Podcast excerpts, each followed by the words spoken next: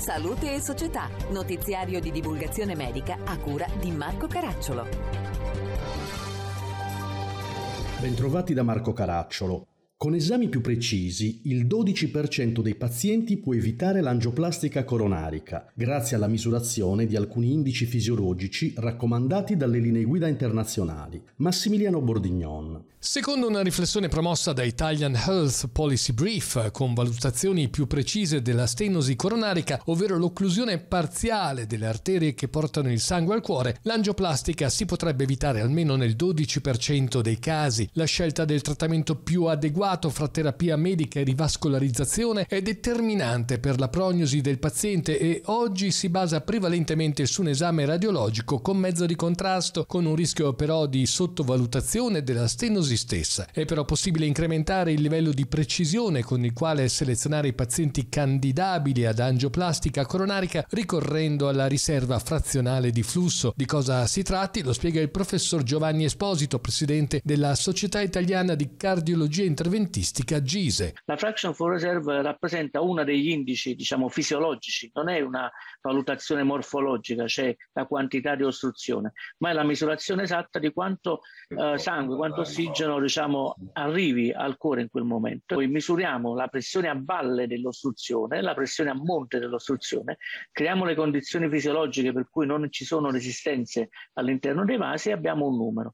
Questo numero è stato non diciamo, scelto a caso, ma si sa che se, quella, se quel numeretto va al di sotto di un certo valore, il paziente in futuro, se non viene rivascolarizzato, avrà una serie di eventi, avrà altri infarti, avrà altre diciamo, probabilità, un'altissima probabilità di avere eventi cardiovascolari maggiori. Il professor Paolo Magni, coordinatore del Comitato Scientifico Fondazione Italiana per il Cuore, sottolinea i concetti espressi dalle linee guida europee e quale sia la situazione in Italia. Le linee guida oramai hanno incorporato con forte evidenza come evidence-based medicine, evidenza, eh, medicina basata sulle evidenze, hanno incorporato questo tipo di procedure di valutazioni fisiologiche nel contesto della eh, profilazione e stratificazione del paziente con un problema di stenosi coronarica o ischemia o comunque riduzione del flusso.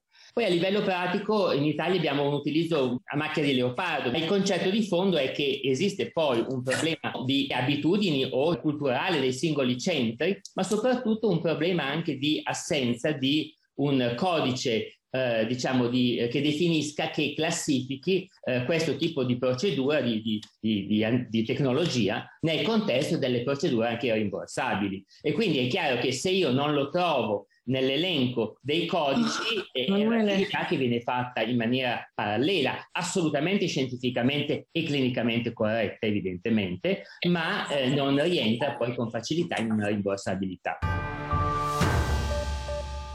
Tumore dell'ovaio. Quali sono i meccanismi di resistenza ai PARP inibitori e come superarli? Alessandra Terzaghi lo ha chiesto a Gustavo Baldassarre, direttore dell'oncologia molecolare del Centro di riferimento oncologico di Aviano. I farmaci della classe dei PARP inibitori hanno letteralmente rivoluzionato negli ultimi anni il trattamento del carcinoma ovarico avanzato. Nonostante questo, la maggior parte delle pazienti finisce col tempo per diventare resistente a questi farmaci. Ma cosa sappiamo sui meccanismi di resistenza ai PARP inibitori e soprattutto come fare per superare questa resistenza? Ne parliamo con il dottor Gustavo Baldassarre che ha dedicato a questo tema un interessante intervento durante la 38esima riunione nazionale del gruppo Mito, un gruppo cooperativo italiano all'avanguardia nella ricerca sui tumori ginecologici. Dottore, innanzitutto, quali sono le dimensioni del problema resistenza ai PARP inibitori? Abbiamo dei numeri? Eh, questa è un'ottima domanda. Numeri precisi ancora non ne abbiamo, ma sappiamo che eh, una buona parte dei pazienti con, eh, sotto trattamento con PARP inibitori svilupperà o ha già sviluppato un tipo di resistenza. Quali sono i principali meccanismi di resistenza a questi farmaci identificati finora? Molti studi si sono concentrati sulle uh, alterazioni genomiche, eh, tipo reversione delle mutazioni di BRCA, piuttosto che non uh, perdita dell'espressione del gene PARP. Eh, noi pensiamo che a parte alterazioni genomiche indotte dal trattamento, ci siano anche altri tipi di alterazioni ancora poco studiate. C'è una relazione tra resistenza ai PARP inibitori e resistenza ai chemioterapici a base di platino? E siccome i due farmaci si basano sullo stesso meccanismo d'azione, cioè l'assenza di meccanismi di riparo del DNA, eh, molti dei meccanismi sono danno resistenza al platino e eh, ai PARP inibitori, ma ce ne sono alcuni specifici per i PARP inibitori, per esempio la mutazione del gene PARP è specifica per i PARP inibitori. Quali sono le strategie che si stanno studiando per eh, contrastare la resistenza ai PARP inibitori e quali sono le più promettenti?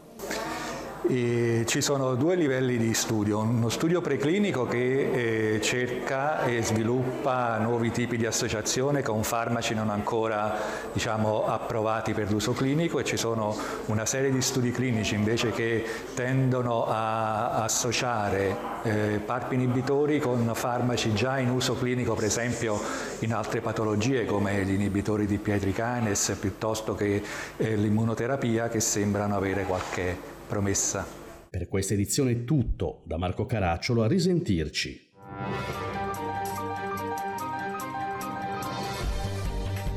Abbiamo trasmesso Salute e Società, notiziario di divulgazione medica a cura di Marco Caracciolo.